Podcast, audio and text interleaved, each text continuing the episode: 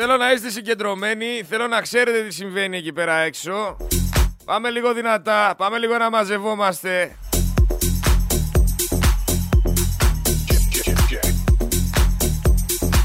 Σήμερα ωραία μέρα έχει παρεμπιπτόντως. Δεν θυμίζει χειμώνα, αλλά είναι ωραία ημέρα.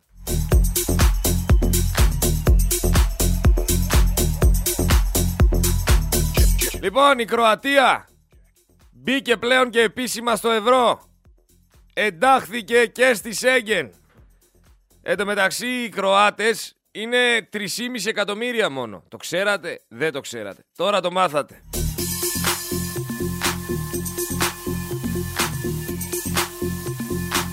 Κατανοώ ότι πρέπει να υπάρχει σεβασμός στη διαφορετικότητα. Το κατανοώ αυτό.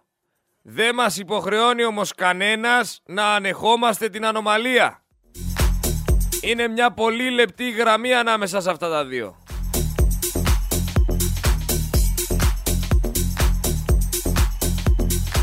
Ντε και καλά ρε παιδί μου. Χθες επειδή μίλησα για τους ΛΟΑΤΚΙ μου την πέσανε. Και αρχίσανε και τι λες και τι είναι αυτά και είσαι και ψυχολόγος και το ένα και το μα τι είπα ρε παιδιά. Εγώ λέω σέβομαι τη διαφορετικότητα, δεν ανέχομαι την ανομαλία. Να κάνεις ό,τι θες να κάνεις στο κρεβάτι σου. Κανένας δεν σου λέει όχι. Κάνε ό,τι γουστάρεις, δικιά σου είναι η ζωή. Δεν σημαίνει αυτό όμως ότι πρέπει εσύ να δημιουργήσεις πρότυπα λανθασμένα στα δικά μου παιδιά. Δεν και καλά να μας διαβάζει τώρα η drag queen παραμύθι. Δεν και καλά. Δεν θέλουμε ρε. Οι γονείς που θέλουνε τα πήγανε. Μετά θα βγουν και θα κλαίγονται. Επίσης δεν ξέρω άμα είδατε τώρα την καινούργια σειρά του Παπακαλιάτη. Μαέστρο λέγεται, την έχει και στο Netflix. Τη διαφημίζουμε, αλλά δεν πειράζει, γιατί θέλω να σχολιάσω για αυτή τη σειρά. Και θέλω να δείτε πώς ακόμα και ο Έλληνας σκηνοθέτης έχει φτάσει σε αυτό το σημείο να προωθεί τα πράγματα αυτά. Η σειρά δεν έχει τίποτα άλλο. Έχει ένα γκέι γιο. Προωθεί τα ναρκωτικά. Προωθεί τη βία. Όλα μαζί. Και αν με ρωτήσει κανένας γιατί και μου πει ότι εγώ είμαι συνωμοσιολόγος και είμαι κομπλεξικός και αρχίζει τι; Δεν δείχνει ενεργά το πόσο ο γιος είναι ομοφιλόφιλος και ότι κανένας δεν το σέβεται και ότι είναι ο καημένος της όλης της ιστορίας και πάει λέγοντας. Δεν το δείχνει. Δεν δείχνει ότι όλη η οικογένεια καπνίζει χασίς. Δεν το δείχνει. Μπείτε δείτε τη σειρά για να καταλάβετε. Θα μου πεις τώρα πώς αλλιώς θα δεχόταν συμβόλαιο η εταιρεία αυτή η τεράστια που προωθεί ταινίες αν μέσα δεν περιείχε έναν γκέι; Είναι, είναι κάποια λεπτά ζητήματα. Ξαναλέω, δεν έχω πρόβλημα με τους ανθρώπους οι οποίοι είναι ομοφιλόφιλοι. Δεν έχω πρόβλημα. Μπορεί να, να κάνεις ό,τι θες να κάνεις στη ζωή σου, κανένα πρόβλημα. Έχω θέμα που προωθούν αυτό το πρότυπο τόσο ενεργά και προσπαθούν να αλλάξουν όλο τον κόσμο. Προσπαθούν να εξηγήσουν σε όλο τον κόσμο ότι αυτός είναι ο σωστός δρόμος και ο μοναδικός δρόμος. Όχι. Υπάρχει ο κανονικός δρόμος, ο φυσιολογικός δρόμος, ο οποίος είναι ένα παιδί το οποίο είναι, γεννιέται άντρας, να μπορεί να προχωρήσει τη ζωή του με μια κοπέλα, να είναι straight, έχει και άλλες επιλογές. Γιατί δεν προωθείτε τις επιλογές τις φυσιολογικές; Και προωθείτε μόνο τους ομοφιλόφιλους, τους transsexual και πάει λέγοντας. Γιατί αυτό είναι το νέο trend της παγκοσμιοποίησης. Σε λίγο θα, θα γράφουμε στο διαδίκτυο Pray for straight. Θα ψάχνουμε να βρούμε straight άνθρωπο και δεν θα βρίσκουμε έτσι όπως το πάνε αυτοί. Θα θεωρούνται ανώμαλοι οι straight που πηγαίνουν με γυναίκα και φυσιολογικοί ομοφιλόφιλοι και transsexual. Εγώ πάω με τη φύση. Και δεν με νοιάζει γιατί κανένας άλλος δεν θα βγει αυτά να τα πει δημόσια. Γιατί θα πέσει η ΛΟΑΤΚΙ κοινότητα να τον φάει, θα, θα χάσει φίλους ακροατές. Το ένα το άλλο. σας λέω την άποψή μου. Εγώ πάω με τη φύση. Η φύση έχει δύο φύλλα. Έτσι ξεκίνησε. Έχει δύο φύλλα. Τον άντρα και τη γυναίκα. Ακούστε με. Πριν προτρέξετε. Τον άντρα και τη γυναίκα. Ο άντρας και η γυναίκα αναπαράγονται και κάνουν παιδιά. Αυτός είναι ο σωστός και φυσιο, φυσιο, φυσιολογικός δρόμος. Από εκεί και πέρα, κατανοώ ότι κάποιοι άνθρωποι γεννιούνται με ορμόνες. Το καταλαβαίνω. Και μπορεί να επιλέξει και να έχει άλλα γούστα και άλλα βίτσια. Και καλά θα κάνει άμα αυτό του αρέσει. Και μπορεί να κάνει ό,τι γουστάρει. Δεν θα το πω εγώ τι θα κάνει στη ζωή του. Και πρέπει ο υπόλοιπος κόσμος, συμφωνώ, να σεβαστεί ότι αυτός ο άνθρωπος έχει άλλες επιλογές. Όσο αυτές δεν ενοχλούν κάποιον διπλανό του. Όσο αυτές δεν πάνε κόντρα σε άλλους ανθρώπους. Δηλαδή, Θες να είσαι ομοφυλόφιλος, ωραία. Έχεις και, το, και τον άνθρωπο τον άλλον, ο οποίος και ο άλλος είναι ομοφυλόφιλος και τα έχετε βρει και θέλετε να είστε μαζί, να είστε μαζί. Κανένα πρόβλημα. Πρέπει να κάνετε πορείες.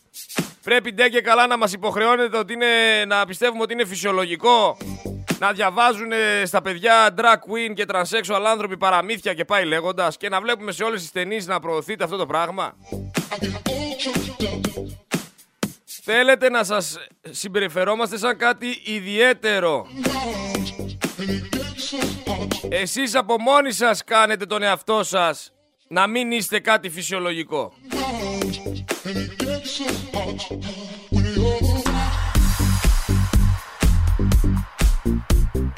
Εσείς το χαλάτε το παραμύθι. Μπορείτε απλά να πείτε, ωραία. Ναι, άντρας και γυναίκα είναι το φυσιολογικό που αναπαράγονται, κάνουν παιδιά. Εμείς είμαστε άνθρωποι, μπορείτε να πείτε, ή γκέι, ή τρανσέξουαλ και όλοι αυτοί εδώ πέρα οι άνθρωποι οι οποίοι έχουν άλλα βίτσια και γούστα. Εμείς είμαστε άνθρωποι οι οποίοι έχουν άλλα γούστα και άλλα βίτσια. Απλά πράγματα. Και πιστεύω κανένας δεν θα έχει πρόβλημα μαζί σας. Το να θέλετε να αλλάξει όλος ο πλανήτης και να λέμε γονέας ένα και γονέας δύο και να πάμε όλοι οι υπόλοιποι. Με τα δικά σας θέλω και με το δικό σας πιστεύω. Και να ακολουθήσουμε εμείς εσάς γιατί είστε ένας πολύ μεγάλος κύκλος. Μια πολύ μεγάλη ελίτ από ισχυρά πρόσωπα. Εγώ δεν το δέχομαι. Και ούτε θα κάτσω να υποχρεωθώ να κάνω κάτι που δεν θέλω.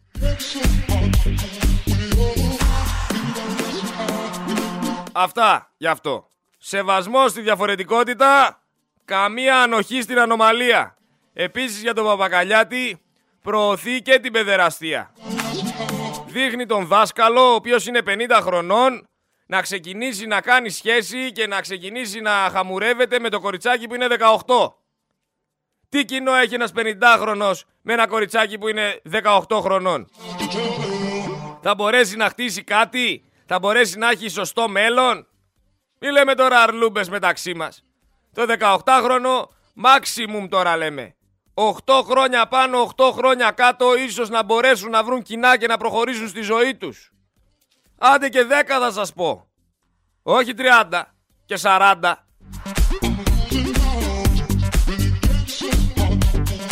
Όχι 30 και 40 ρε φίλε. Το παρακάνεις. Και το προωθείς ενεργά. Το κοριτσάκι το οποίο ακόμα δεν έχει βγει από το αυγό του, το οποίο ακόμα δεν ξέρει τι έχει μες στο βρακί του, να ασχολείται με έναν 50χρονο. Που ο 50χρονος στην προκειμένη σειρά του Παπακαλιάτη, του Αρλούμπα, γιατί Αρλούμπας είναι, με αυτά που προωθεί,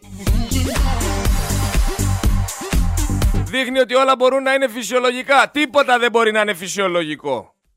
Και κανονικά δεν θα έπρεπε να περνάτε τέτοια μηνύματα στις κοπελίτσες αυτής της εποχής. Ήδη έχουν δεχθεί μια πολύ μεγάλη πλήση εγκεφάλου. Ήδη οι περισσότερες έχουν γίνει βίζιτες εκεί πέρα έξω. Και έρχεσαι ρε Παπακαλιάτη εσύ να μας πεις τι τώρα ας πούμε. Και χαίρονται και χαμός. Όλους τους άρεσε η ταινία και πολύ φοβερός ο Παπακαλιάτης. Τι φοβερός ρε. Πέρασε τα μηνύματα που ήθελε να περάσει και τέλος. Μετά αναρωτιέστε γιατί πετάνε τα βρέφη οι γυναίκες στον Αλιάκμονα. Μετά αναρωτιέστε Πού είναι ο άντρας και τι σκατά στο κεφάλι του όταν την άφησε έγκυος; Είχε λέει νοσηλευτή σε ψυχιατρίο 10 φορές. Ναι γιατί είχε όμως νοσηλευτή; Γιατί δεν πήγε χωρίς προφυλάξεις ο άλλος μαζί της; Γιατί εφόσον γεννήθηκε το μωρό δεν το πήρε αυτός ή δεν έκανε τίποτα; Είναι και αυτός ένοχος. Αφήνετε ρε μια γυναίκα η οποία ήταν κλεισμένη σε ψυχιατρίο 10 φορές μόνη με ένα βρέφος. Αυτή είναι η αξιολόγηση που περνάνε οι ψυχίατροι στην Ελλάδα. Έτσι διεκδίκησε αυτή το πλάσμα αυτό. Το έχω πει και θα το λέω και θα το ξαναλέω. Δεν υπάρχουν δομές για ψυχολογικούς ελέγχους σε ενδυνάμει γονείς. Κανένας δεν κάνει έλεγχο. Άμα είναι ικανοί γονείς όλοι αυτοί εκεί πέρα έξω που κυκλοφορούν. Είναι όλη η κοινωνία και όλο το κράτος μαζί ένοχοι.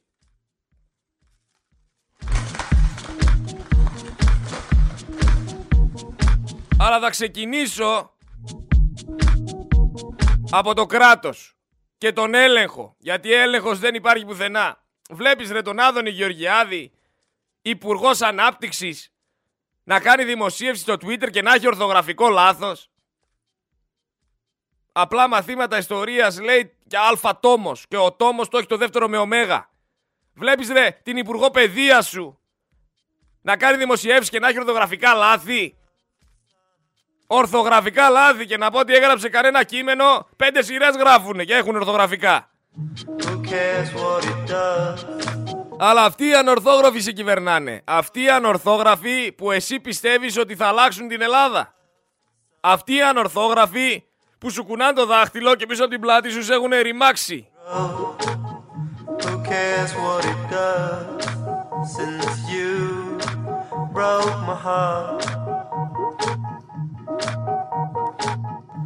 Θησαυρίζουν από εσά.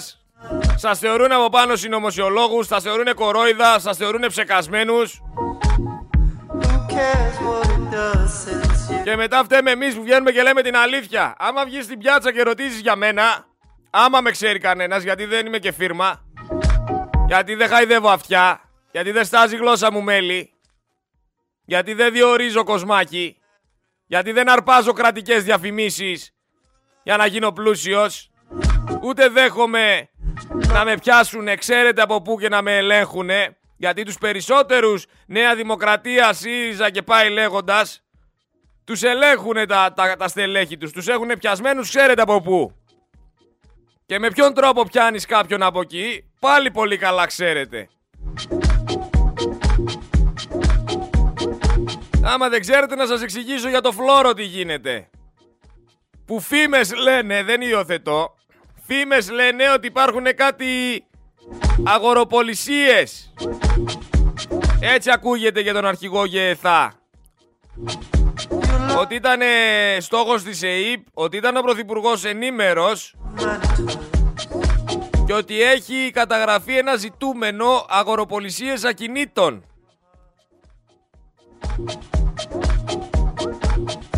Αυτοί δηλαδή που ανέλησαν το υλικό των παρακολουθήσεων άφησαν σοβαρές υπόνοιες για αγοροπολισίες και όλο αυτό το χρήμα που διακινήθηκε.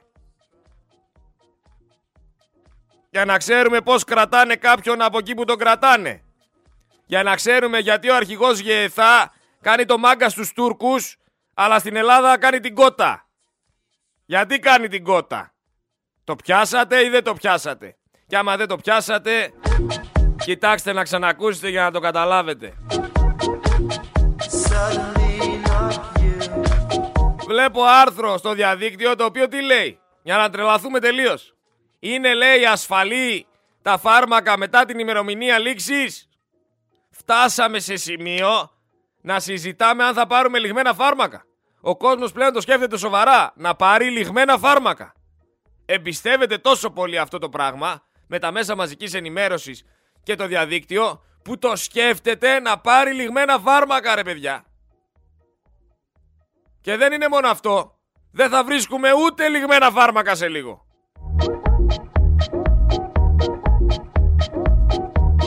Για να καταλάβετε πόση παράνοια επικρατεί σε αυτόν τον κόσμο.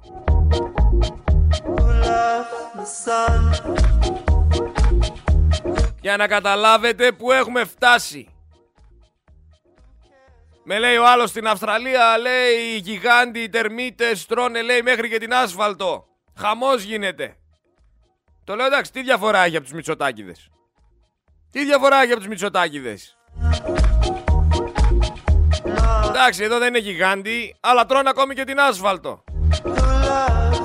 Επίσης για τα φάρμακα που ανέφερα, έχετε τον δικηγόρο Υπουργό Υγείας, τον Πλεύρη, τον Θάνο Πλεύρη, ο οποίος τι λέει; Οι γονείς λέει φταίνε που δεν έχουν φάρμακα γιατί τα αποθηκεύουν λέει για τα παιδιά τους. Γι' αυτό υπάρχει έλλειψη. Μετά είπε κι άλλο. Για τις ελλείψεις φαρμάκων λέει φταίνε οι γιατροί. Γιατί γράφουν λέει πολλές συνταγές. Δεν φτάνει αυτό. Βγήκε είπε κι άλλα. Για τις ελλείψεις φαρμάκων. Φταίει λέει η Κίνα και η Ινδία. Καλά, το δεδομένο που το έχει πει και αυτό, η ελλείψη φαρμάκων λέει είναι παγκόσμιο φαινόμενο.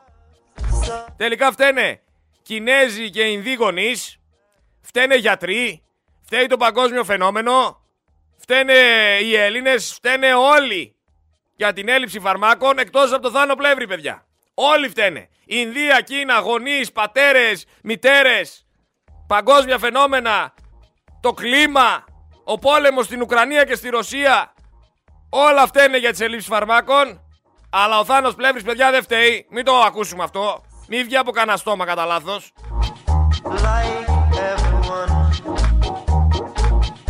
Η κυβέρνηση που δεν φταίει σε τίποτα. Ρε, από τα χιλιάδες προϊόντα εκεί πέρα έξω που κυκλοφορούν στα σούπερ μάρκετ, μικρέ Έλληνα ηθαγενή που ακούς το ραδιόφωνο αυτό, είσαι υποχρεωμένος να ψωνίζεις από το καλάδι που έφτιαξε ο Άδωνης Γεωργιάδης. Το έφτιαξε ειδικά για την πλέμπα, για κανέναν άλλον. Γεμάτα όλα τα ράφια για όλους τους άλλους, όχι για εσένα, γιατί εσύ θα πάρεις από το καλάθι. Με λίγα λόγια, αυθονία για λίγους. Ο Πορτοσάλτε να προτείνει να αυξηθεί η τιμή των φαρμάκων για να αντιμετωπιστούν οι ελλείψεις. Αυτή ήταν η πρόταση του Πορτοσάλτε. Άλλο στέλεχος της Νέας Δημοκρατίας.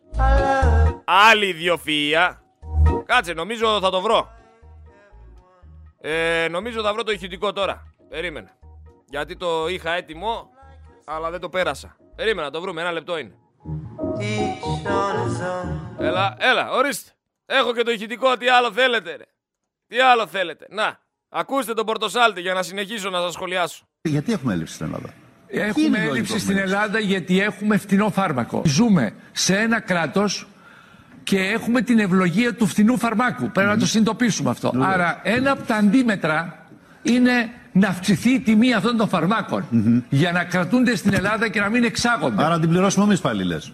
Δεν υπάρχει άλλος τρόπος. Πάντα κάτι πληρώνουμε. Γιατί έχουμε έλλειψη στην Ελλάδα; Δεν υπάρχει άλλος τρόπος. Ακούστε. Ο, ο μονόδρομός τους είμαστε. Ο μόνος τρόπος για να, για να μπορέσει να γίνουν όλα καλύτερα είναι να την πληρώσει ο Έλληνας.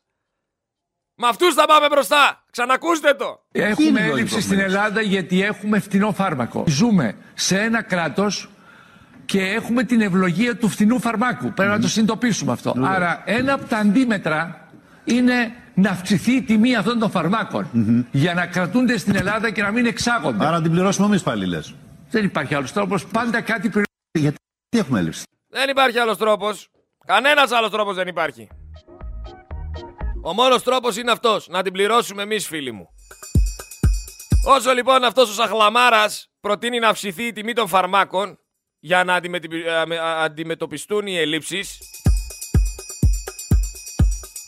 υπάρχει κάτι παρόμοιο που είχε προτείνει και ο Μπάμπης. Ο Μπάμπης το είχε προτείνει για το νερό. Το νερό βέβαια δεν μας λείπει. Αλλά σας εξηγώ πώς φαίνεται σε αυτούς τους νεοφιλελεύθερους η αύξηση των τιμών θεωρούν ότι είναι μια θεραπεία για κάθε νόσο. Θεωρούν ότι έτσι θεραπεύεται η χώρα. Άμα ανεβάσεις τις τιμές. Σε όλη την Ευρώπη ρε, η τιμή του ρεύματος στη χονδρική είναι πτωτική εδώ και καιρό. Και εμείς συνεχίζουμε να είμαστε πρωταθλητές στην ακρίβεια. Τραβάει στο Ελλάδα ανηφόρα το ρεύμα χωρίς σταματημό. Δεκάδες φορές πιο ακριβό το ελληνικό ρεύμα από όλες τις υπόλοιπες χώρες. Πλέον θα νομίζουμε ότι μας κάνουν πλάκα. Δεν εξηγείται αλλιώς. Όταν εδώ κάνει 243 και στην Πορτογαλία και στην Ισπανία κάνει 16. Αλλά τι μας νοιάζει μωρέ. Με τα υπερκέρδη που εμφανίζει η ΔΕΗ θα αγοράσει η εταιρεία στη Ρουμανία. Θα εκτοξευθούν και τα κέρδη των μετοχών. Εσύ όμως Ελληνάκο θα σφίξεις τα δόντια. Δεν θα τρως, δεν θα ανάβεις τη λάμπα, δεν θα χρησιμοποιείς το καλοριφέρ. Μέχρι να χάσει τον πόλεμο ο Πούτιν. Για να υπάρχει δικαιολογία. Γιατί, γιατί η δημοκρατία θέλει θυσίες. Κατά προτίμηση θυσίες των πολλών, των φτωχών. Αλλά να σκεφτούμε να είμαστε ευαίσθητοι για το Ευάκι, για την Καηλή. Χρονιάρες μέρες οι καημένοι είναι στην Μπουζού. Και το Λοβέρδο να λυπηθούμε τον καημένο, ο οποίος σοκαρίστηκε από την προφυλάκηση της φίλης του. Δάκρυα τρέχουνε, δεν τον λυπάστε. Θα μπορούσε ο άνθρωπος να σκεφτεί ότι θα είναι εκεί ο, ο ίδιος στη θέση της. Πώς θα ένιωθε; Λίγη καρδιά δεν έχετε;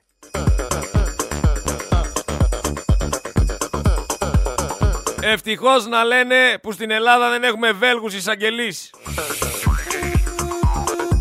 Δυνατά μπήκε και πάλι η χρονιά. Δυνατά. Δεν πρέπει να υπάρχει μεγαλύτερος υπουργός από το Θάνο Πλεύρη, ο οποίος είχε αυτή την καταπληκτική ιδέα μαζί με τον Πορτοσάλτε το φίλο του, να αυξηθεί τα, η τιμή των φαρμάκων για τον καταναλωτή, για να μην χρειάζεται, λέει, να τα πουλάνε οι φαρμακοποθήκες στο εξωτερικό. Διασφαλίζοντας έτσι τα κέρδη τους σε βάρος των πολιτών, ρε παιδιά.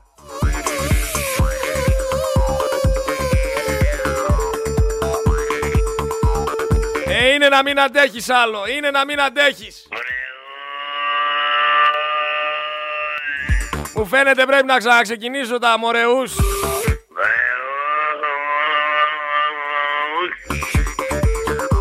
Δρόμο όλα τα κοπρόσκυλα. Σκαμνή, κάγκελο και κατάσχεση. Φτάνει τόσο.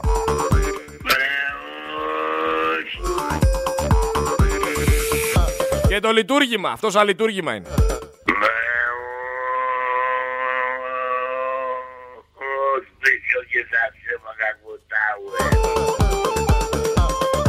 Ψάλτης έπρεπε να γίνεις αυγολέμονε. Βλέπεις ουρές έξω τα φαρμακεία. Βλέπεις γονείς να ψάχνουν αντιπηρετικά για τα παιδιά τους. Βλέπεις διαβητικούς να έχουν μείνει χωρίς ινσουλίνη. Βλέπεις καρκινοπαθείς να κινδυνεύουνε. Και έχεις το βαρκάρι του αχέροντα να πανηγυρίζει. Και να λέει έχουμε την πρώτη κανονική πρωτοχρονιά μετά από δύο χρόνια. Είναι για να γελάς. Θέλω να σχολιάσω και κάτι ακόμα τώρα. Μιας και θυμήθηκα το Θάνο τον Τζίμερο. Ο Θάνος ο Τζίμερος.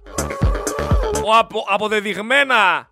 Ο αποδεδειγμένα συστημικός. Πιο συστημικός δεν υπάρχει. Εντάξει, τώρα μην κοροϊδευόμαστε. Θάνο και εσύ θα έπρεπε ο ίδιος να βγαίνεις να λες: Είμαι συστημικός. Ο Θάνος ο Τζίμερος λοιπόν έκανε ένα σχόλιο. Ανέβασε μια δημοσίευση κι αυτός για να μας αποδείξει πόσο συστημικός, πόσο νεοδημοκράτης, πόσο πασοξής, πόσο. Ε, ξέρεις τώρα. Με αυτούς είναι. Με ποια λογική αναρωτιέται λοιπόν ο Θάνος ο Τζίμερος, ένας άνεργος πρέπει λέει να κάνει διακοπές πληρωμένες από το ιστέρημα των άλλων. Ακούστε τι αναρωτιέται ο Θάνος ο Τζίμερος, παιδιά. Η κοινωνική αλληλεγγύη λέει έχει μία λογική και αυτό θέλει λέει μεγάλη συζήτηση. Αν καλύπτει λέει βασικές ανάγκες του άνεργου μέχρι να ξαναβρει δουλειά. Είναι βασικές ανάγκες, ρωτάει. Οι διακοπές και τα θέατρα, ακούστε τι ρωτάει είναι βασικές ανάγκες οι διακοπές και τα θέατρα για τους άνεργους; Ναι, Θάνο. Ναι, Θάνο, είναι. Τόσο στόκος είσαι. Ναι, είναι βασικές ανάγκες οι διακοπές και τα θέατρα. Εννοείται. Και δεν σε πειράζει που η κυβέρνηση μας έχει γονατίσει, μας κατακλέβει. Πάει διακοπές με τα δικά μας λεφτά με τα τζετ και πάει λέγοντας Σε πειράζει που πάει ο, ο άνεργος διακοπές Ασχολείσαι και θεωρείς πρόβλημα αυτής της κοινωνίας τον άνεργο χωρίς να αναρωτηθείς γιατί αυτός ο άνθρωπος είναι άνεργος. Χωρίς να αναρωτηθείς τι κάνει αυτός ο άνθρωπος και με πόσα λεφτά ζει αυτός ο άνθρωπος.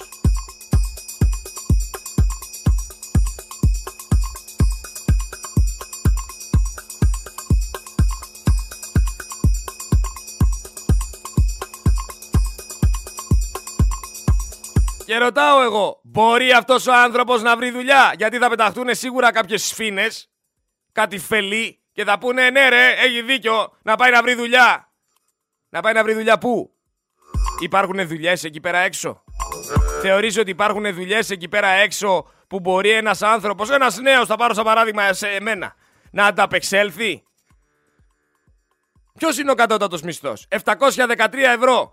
Θες να τα βάλουμε ξανά κάτω; Θέλετε να τα βάλουμε ξανά κάτω να δείτε πώς βγαίνουν τα έξοδα περίπου στο χιλιάρικο και παραπάνω, ειδικά με τις αυξήσεις που έχουν έρθει; Δηλαδή τι πιστεύεις, ότι με 713 ευρώ βγαίνει ένας άνθρωπος; Πες μου, το πιστεύεις αυτό το πράγμα; Και αντί για να ασχολείται με τους πλούσιους, ασχολείται με τους φτωχούς. Αντί για να ασχοληθεί να κόψει από αυτά εδώ πέρα τα ρεμάλια που 80 χρόνια στις πλάτες μας έχουν γίνει ζάμπλουτοι, ασχολείστε με το να κάνει το φτωχό πιο φτωχό. Αυτό σας πειράζει. Και είμαι κατά όλων αυτών που κάθονται και ασχολούνται και λένε ναι έχει δίκιο. Ναι να κάνουμε το φτωχό πιο φτωχό. Και οι πλούσιοι να γίνονται πιο πλούσιοι. Αυτό θέλετε ρε. Αυτό θέλετε. Αυτοί είστε. Δεν καταλαβαίνετε τη διαφορά.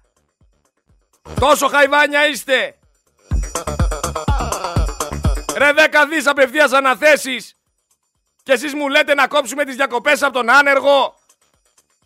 Αυτό είναι το τέρτι μας. Έτσι θα σωθεί η Ελλάδα. Με το να κόψουμε τις διακοπές του άνεργου.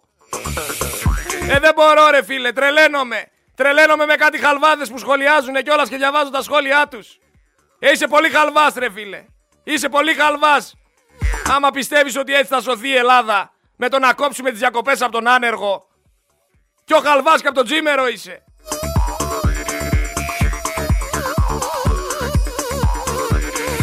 Εδώ άλλος με κάνει διακοπές κάθε μέρα. Έχουν πουλήσει όλη την Ελλάδα. Έχουν πουλήσει ιστορίες, έχουν πουλήσει τα πάντα. Οι Τούρκοι μπαίνουν καθημερινά στο Αιγαίο και δεν μπαίνουν μόνο με τα αεροπλάνα. Μπαίνουν και με τα καράβια. Και δεν μπαίνουν με τα καράβια μόνο να κάνουν βόλτες με το γεωτρύπανο. Μπαίνουν και κλέβουν και αλληλεία. Παίρνουνε θάρρος, παίρνουνε νερό. Πάνε πιο εκεί την κρίζα ζώνη, αλλά πού να τα ξέρεις εσύ αυτά βρε χαλβά; Πού να τα ξέρεις; Και αντί για να χτυπάμε αυτούς που μας ξεπούλησαν, πας και σηκωθούν να φύγουν από εκεί πέρα πάνω. Κάθεσαι και μου λες, τι, να κόψω από τον άνεργο τις διακοπές του ή να παρακολουθήσω τον Τζίμερο. Ποιος είναι ρε ο Τζίμερος, γκούγκλα ρε το και δες που ήτανε. Φόλα συστημικός είναι. Κάθεστε και πιστεύετε το κάθε γαϊβάνι που βγαίνει τα υποκόμματα της Νέας Δημοκρατίας και του Πασόκ. Αυτοί που φύγανε από εκεί πέρα γιατί δεν τους θέλανε, γιατί τους διαγράψανε και ξεκίνησαν τώρα να κάνουν τι, να σώσουν την Ελλάδα. Αυτοί θα σώσουν την Ελλάδα ρε, είστε τρελοί. Πάλι τον ίδιο παπά τρώτε. Κουράστηκα. Κουράστηκα. Φτάνει πια. Δεν καταλαβαίνετε. Έχετε σφινωμένη τη ρόπιτα στον εγκέφαλο. 50 χρόνια. Ρε από τη Νέα Δημοκρατία τώρα να φύγει. Ποιο να σε πω; Ποιο να σε πω; Να σε πω τον Άδωνη Γεωργιάδη. Να φύγει τώρα από τη Νέα Δημοκρατία ο Άδωνης ο Γεωργιάδης και να πάει να κάνει δικό του κόμμα. Θα πείτε ναι ο Άδωνης θα μας σώσει. Αυτό θα πείτε ρε. Γιατί είστε χαϊβάνια. Δεν είστε κάτι άλλο. Χαϊβάνια είστε. Ποιον θέλετε ρε. Πείτε μου, τη Σπυράκη, να φύγει η Σπυράκη τώρα από τη Νέα Δημοκρατία να πάει να κάνει κόμμα. Θα βγούνε 10 ηλίθιοι να πούνε ναι ρε η Σπυράκη θα μας σώσει. Τι δεν καταλαβαίνετε ρε, ότι είναι όλοι μαζί στο ίδιο κόλπο. Τι δεν καταλαβαίνετε, δεν μπορώ να το καταλάβω. Δεν μπορείτε να δείτε μπροστά σας. Βγαίνει ένας σας λέει πέντε να μην πω τι τώρα γαλλικό. Και το πιστεύετε κατευθείαν. Βγαίνουνε σας πουλάνε παπά και δεν προλαβαίνετε ρε. Το πιστεύετε κατευθείαν. Ό,τι σας λένε το τρώτε. Χωρίς να δείτε ποιον έχετε απέναντί σας. Δεν βλέπεις ποιον έχεις απέναντί σου. Κάθεσαι ακούς αυτά που λέει και τα πιστεύεις. Όποιος κι αν είναι αυτός. Γι' αυτό είσαι γαϊβάνι, γιατί τρως παπά. Και στην πιάτσα να γυρίσεις και 10 εμπειρίες να, να μάθεις και να μεγαλώσεις λίγο και να, και να ζήσεις στο πεζοδρόμιο. Ζήσε λίγο στο δρόμο. Ζήσε λίγο στο πεζοδρόμιο. Να δεις πόσοι άνθρωποι θα σε πουλάνε παπά και θα τον τρως. Μέχρι να καταλάβεις ότι είσαι χαϊβάνι. Μέχρι να καταλάβεις ότι εκμεταλλεύονται την νοημοσύνη σου. Εγώ από εδώ πέρα δεν με ενδιαφέρει. Θα σας τα λέω. Χήμα και σταράτα. Ούτε που με ενδιαφέρει. Μ' ακούτε, δεν μ' ακούτε. Δεν κερδίζω κάτι παραπάνω εγώ. Εγώ εδώ πέρα βγαίνω για να μπορέσω να αφυπνίσω τον κόσμο. Για να μπορέσω να πω την αλήθεια. Δεν βγαίνω εδώ πέρα για να κάνω καμία προ- προπαγάνδα. Ούτε πολιτεύομαι, ούτε τίποτα. Εδώ βγαίνω και λέω την αλήθεια. Και η αλήθεια είναι αυτή. Ότι τρώτε παπά σε δευτερόλεπτα. Ο μεγαλύτερος εγκληματίας να βγει τώρα να πει... Τι να... Ο Πάσαρης. Έλα πάρ τον Πάσαρη. Να τον φέρουνε μέσα από τα καταγόγια της Ρουμανίας τώρα να βγει, να κάνει κόμμα και να σας πει ότι είμαι ο Πάσαρης και αύριο θα σώσω τη χώρα. Θα πείτε ναι ρε, ο Πάσαρης θα τη σώσει. Ναι ρε, ο Πάσαρης θα τη σώσει. Έχετε δίκιο. Σώσει. Έχετε δίκιο.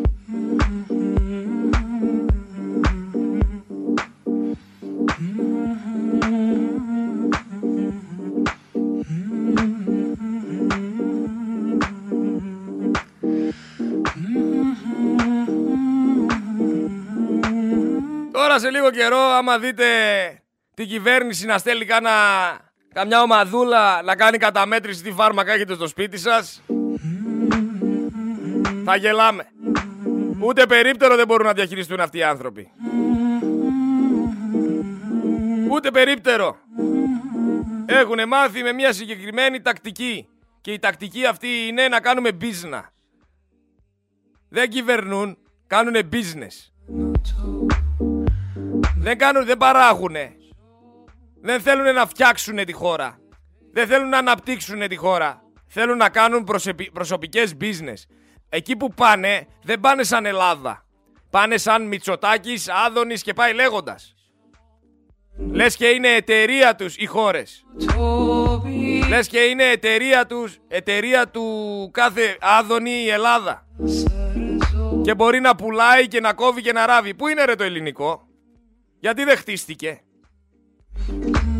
Πού είναι ρε τα 2.000 ευρώ που, που σας τάξανε για την Αττική Οδό ότι θα πάρετε; Πού είναι ρε οι υποσχέσεις; Πού είναι ρε τα λόγια; Πού είναι όλα αυτά;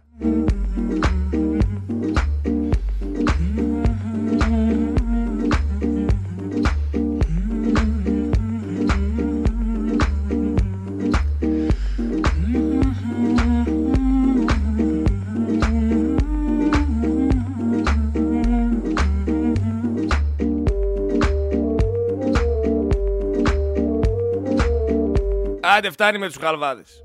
Να καθαρίζουμε σιγά σιγά.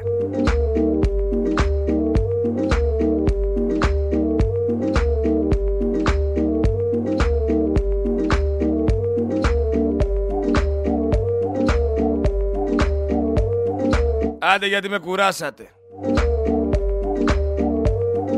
Για τους λάτρεις της στατιστικής, αυτή τη στιγμή έχουμε περισσότερους ειδικούς φρουρούς και παπάδες, δημοσίους υπαλλήλους από ό,τι φάρμακα. Ζείτε, δουλεύετε, πληρώνετε φόρους για να παίρνουν αυτοί το μισθό τους. Αυτή είναι η αλήθεια. Από αρσιβαρίστες βουλευτές, οι οποίοι με τη Νέα Δημοκρατία κάθονται απλά σε μια καρέκλα στη Βουλή, δεν έχουν μιλήσει ποτέ. Έχει δει κανένας εκεί πέρα έξω τον Πύρο Δήμα να μιλάει; Πείτε μου αλήθεια, ποιες είναι οι δηλώσεις που έχει κάνει ο Πύρος Δήμας; Πού έχει πάρει θέση; Υποστήριξε ποτέ τον αθλητισμό; Υποστηρίζει αυτή η κοινωνία, αυτό το κράτος τον αθλητισμό; Τα παιδιά που πάνε εκεί πέρα κάθε μέρα φτύνουν το πνευμόνι τους; Βαράνε ανελαίητα προπονήσεις; Είδατε τι έγινε με τον Γιωρίκα τον Πιλίδη. Είδατε, έφυγε στο εξωτερικό άνθρωπος να πάει να σωθεί, μπα και κάνει καριέρα. Είδατε τις δηλώσεις του Τέντογλου. Τεντόγλου. Ποιος αθλητής δεν βγαίνει μπροστά, ποιον αθλητή να φέρω εδώ, να φέρω τον Πασχάλη του Κουλούμογλου, ο οποίος είναι παγκόσμιος πρωταθλητής παρολυμπιονίκης και δεν τον έχει στηρίξει ούτε ένα ευρώ δεν έχει πάρει, ρε. Βγήκε εδώ το Αλάνι και μας τα είπε. Ούτε ένα ευρώ δεν έχει πάρει ρε, από αυτό το κράτος. Γιατί; Για να βγαίνει η βούλα η Πατουλίδου και να κόβει βόλτες με τα ταγέρ της και να κόβει κορδέλες. Για να είναι ο Πύρος Δήμας στη Βουλή. Ένα ακόμα ναι σε κάθε ψηφοφορία που δεν έχει πάρει ποτέ θέση πουθενά και δεν έχει κάνει ποτέ δηλώσεις. Για ποιον ρε, για το Θοδωρή το Ζαγοράκη, επειδή ήταν στο Euro του 4.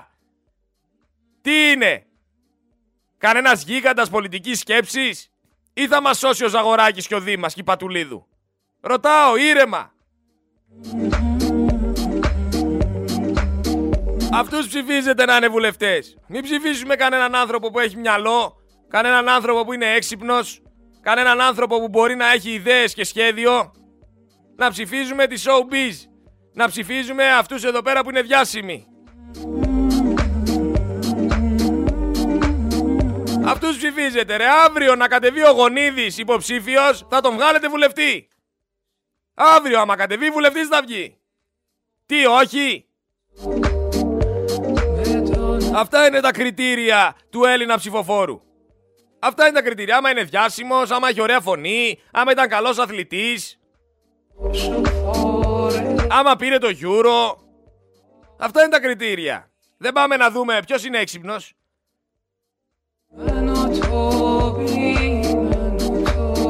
Ποιος έχει κάνει ό,τι έχει κάνει στη ζωή του μόνος του; Ποιος ξεκίνησε από το μηδέν μόνος του ρε; Ποιος ξεκίνησε; Εγώ δεν βγάζω το καπέλο σε κανένα γόνο.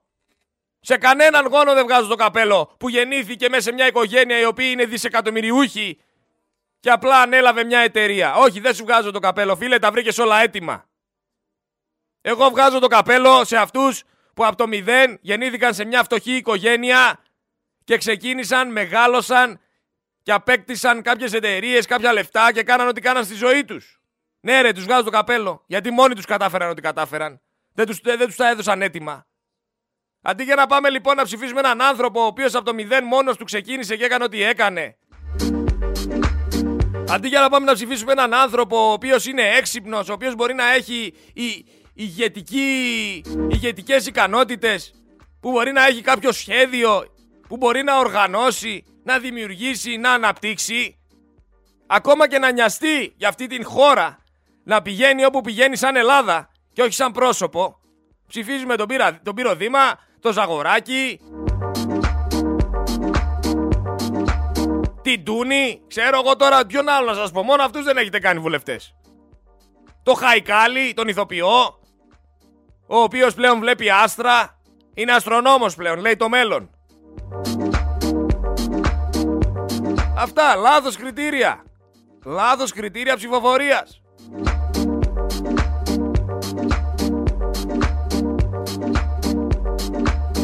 Εσείς φέτος πώς θα ζεσταθείτε; Γιατί κάτσε, ακόμα χειμώνας δεν έχει εμφανιστεί. Ακόμα κρύο δεν έκανε. Ακόμα κρύο δεν έκανε. Βάλατε πετρέλαιο ή αέριο στην πολυκατοικία. Ή είστε με ηλεκτρικές κουβέρτες, με αφιγραντήρες, με σόμπες αλογόνου και air condition. Πείτε μου να ξέρω. Βάλατε. Τρομάζει κανένας από τις αυξήσεις του Γενάρη. Πιστεύετε θα έρθει κανένα ψυχρό κύμα εδώ πέρα στην Ελλάδα φέτος, γιατί αν δεν έρθει είμαστε τυχεροί.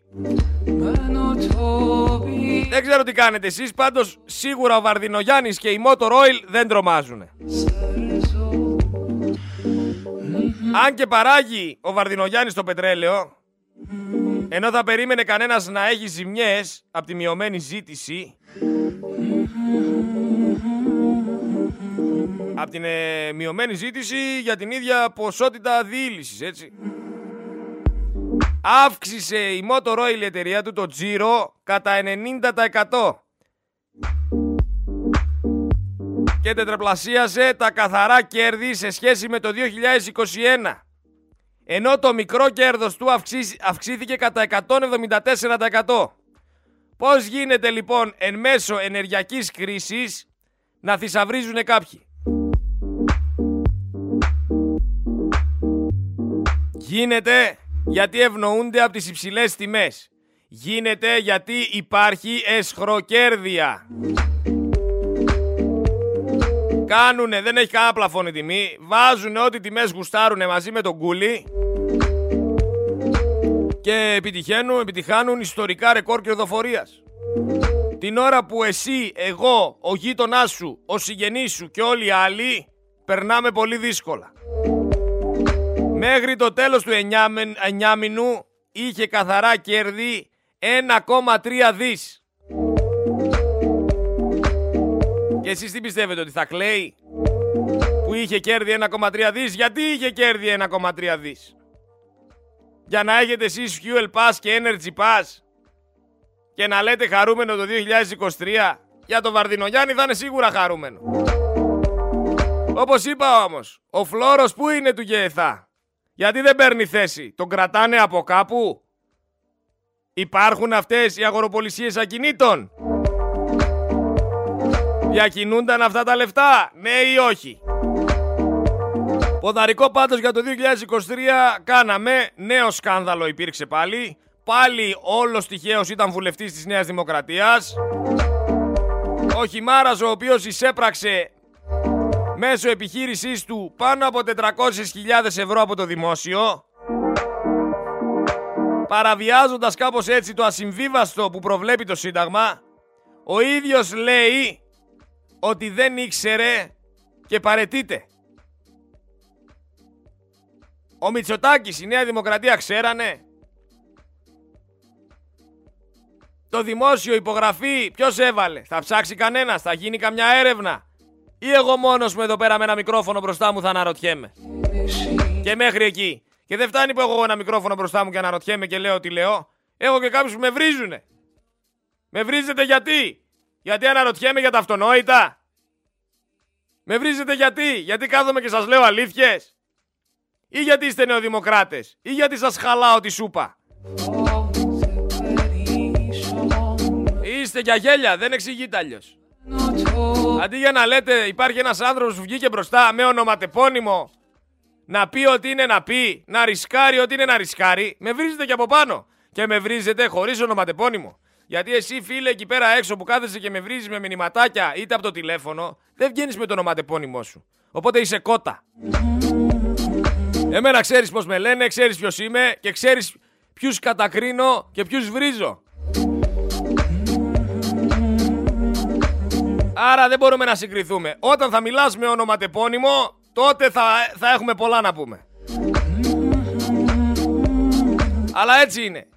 Τους πολιτικούς όλους αυτούς εκεί πέρα έξω, τους πιέζουνε να μιλάνε είτε υπέρ του Δουνουτού, είτε υπέρ κάποιων πραγμάτων, είτε υπέρ της συμφωνίας των Πρεσπών. Τους πιέζουνε, τους χτυπάνε με χοντρές δεσμίδες από 50 ευρώ στο κούτελο και εκατοστά ευρώ. Με χοντρές δεσμίδε δεσμίδες. Τους χτυπάνε στο κεφάλι. Ξέρεις τι πόνο κάνει η δεσμίδα; Λυγίζουνε. Δεν μπορούνε. Αλλά πού είναι οι Βέλγοι αγγελείς. Πού είναι; Πού είναι; Όσο δεν έρχονται εσείς θα είστε με δελτίο κατοχής στα φάρμακα. Με δελτίο κατοχής στη σύντηση. Με δελτίο κατοχής στο ρεύμα. Με δελτίο κατοχής στα καύσιμα θα σας παίρνουν τα σπίτια για 10 και 15 χιλιάδες ευρώ. Άμα βγείτε να κάνετε καμιά ειρηνική πορεία, θα φάτε και ξύλο. Θα σας παρακολουθούν κιόλας. Την ίδια ώρα θα κάνουν απευθείας αναθέσεις. Θα παίρνουν μίζες. Και θα σας λένε όταν έρθει η σειρά να ψηφίσετε, πηγαίνετε ψηφίστε μας. Και αντί για να πείτε θα σας μαυρίσουμε για αυτά που κάνετε, λέτε ναι. Θα πάμε να σας ψηφίσουμε. Και βρίζετε εμένα μετά που σας λέω χαϊβάνια. Αφού χαϊβάνια είστε.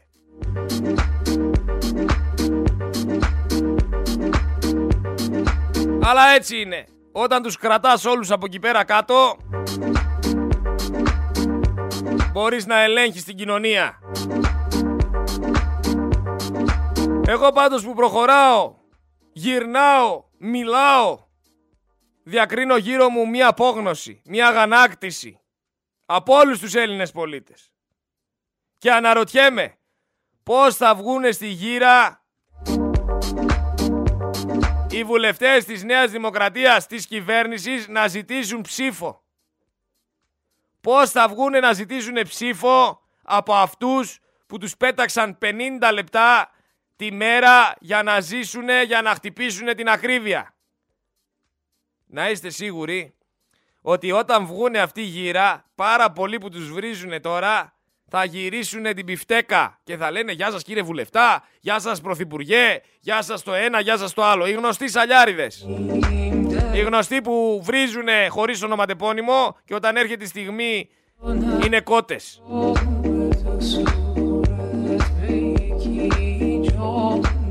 Ο Κυρανάκης βγαίνει και λέει ο Μητσοτάκης θα συγκρουστεί με ΙΠΑ και Γερμανία για τη Συμφωνία των Πρεσπών. Ακούστε τι λέει ρε παιδιά ο Κυρανάκης. Τώρα, τώρα θα βγει. Θέλετε να ξεκαρδιστώ στα γέλια με αυτά που λέτε;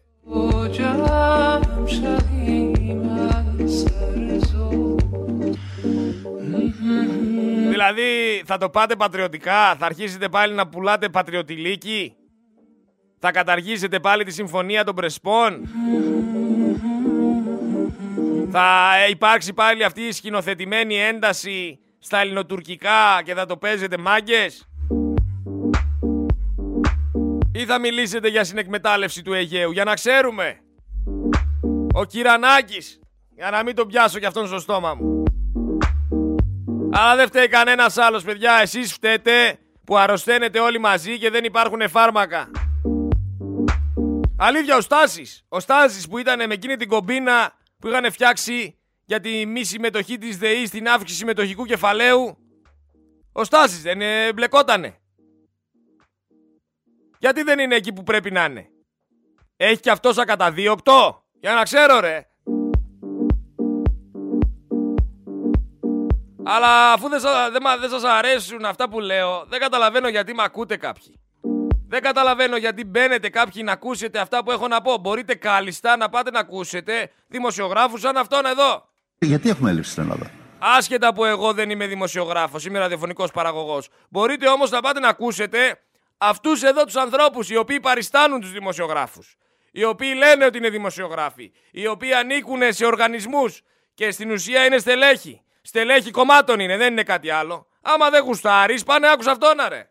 Γιατί έχουμε έλλειψη στην Ελλάδα; Έχουμε έλλειψη στην Ελλάδα γιατί έχουμε φθηνό φάρμακο. Ζούμε σε ένα κράτος και έχουμε την ευλογία του φθηνού φαρμάκου. Πρέπει να το συνειδητοποιήσουμε αυτό. Άρα ένα από τα αντίμετρα είναι να αυξηθεί η τιμή αυτών των φαρμάκων για να κρατούνται στην Ελλάδα και να μην εξάγονται. Άρα την πληρώσουμε εμείς πάλι λες. Δεν υπάρχει άλλος τρόπος. Πάντα κάτι πληρώνει. Γιατί έχουμε; Ή πηγαίνετε ακούστε τους άλλους. Του ΣΥΡΙΖΑ. Ο Τσίπρας. Ο φιλελεύθερος γόνος. Που μεγάλωσε στα πούπουλα. Που τα βρήκε όλα έτοιμα. Ο αυτοδημιούργιστος κομμουνιστής. Που μεγάλωσε με τα λεφτά των συνταγματαρχών της Χούντας. Που άλλαξε χρόνο στην εξωτική κόπα καμπάνα.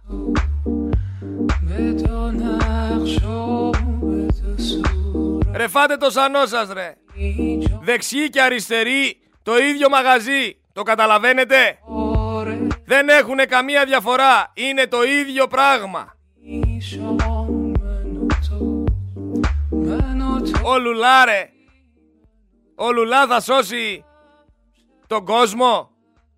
Ένας παππούς 79 ετών ο οποίος είναι έτοιμος κατά το Τσίπρα να αλλάξει και να σώσει τον κόσμο ο οποίος παντρεύτηκε ο Λουλά για τρίτη φορά πριν λίγους μήνες ο οποίος έχει καταδικαστεί για ξέπλυμα χρήματος και απαλλάχθηκε για τυπικούς λόγους καθότι έκανε το κολπάκι το γνωστό και δικάστηκε από αναρμόδιο δικαστήριο.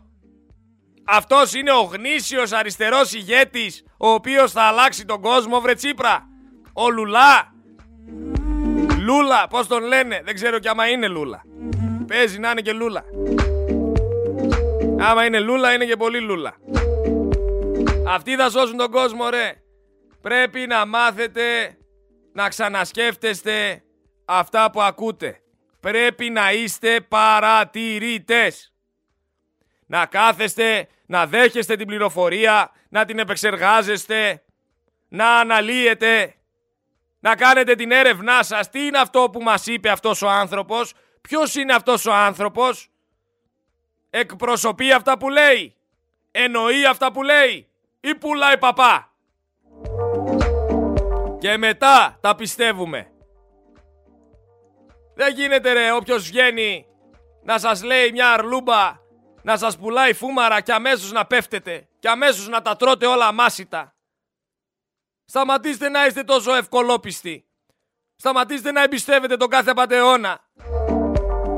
Εμπιστεύεστε τον κάθε απατεώνα που σας πουλάει ό,τι σας πουλάει. Λοιπόν, με έχετε αγανακτήσει, δεν αντέχω άλλο. Τραγουδάκι, όταν καπνίζει ο Λούλα και επιστρέφω δεύτερη ώρα να ανοίξω γραμμές να μαλώσουμε. Μη φύγει κανείς.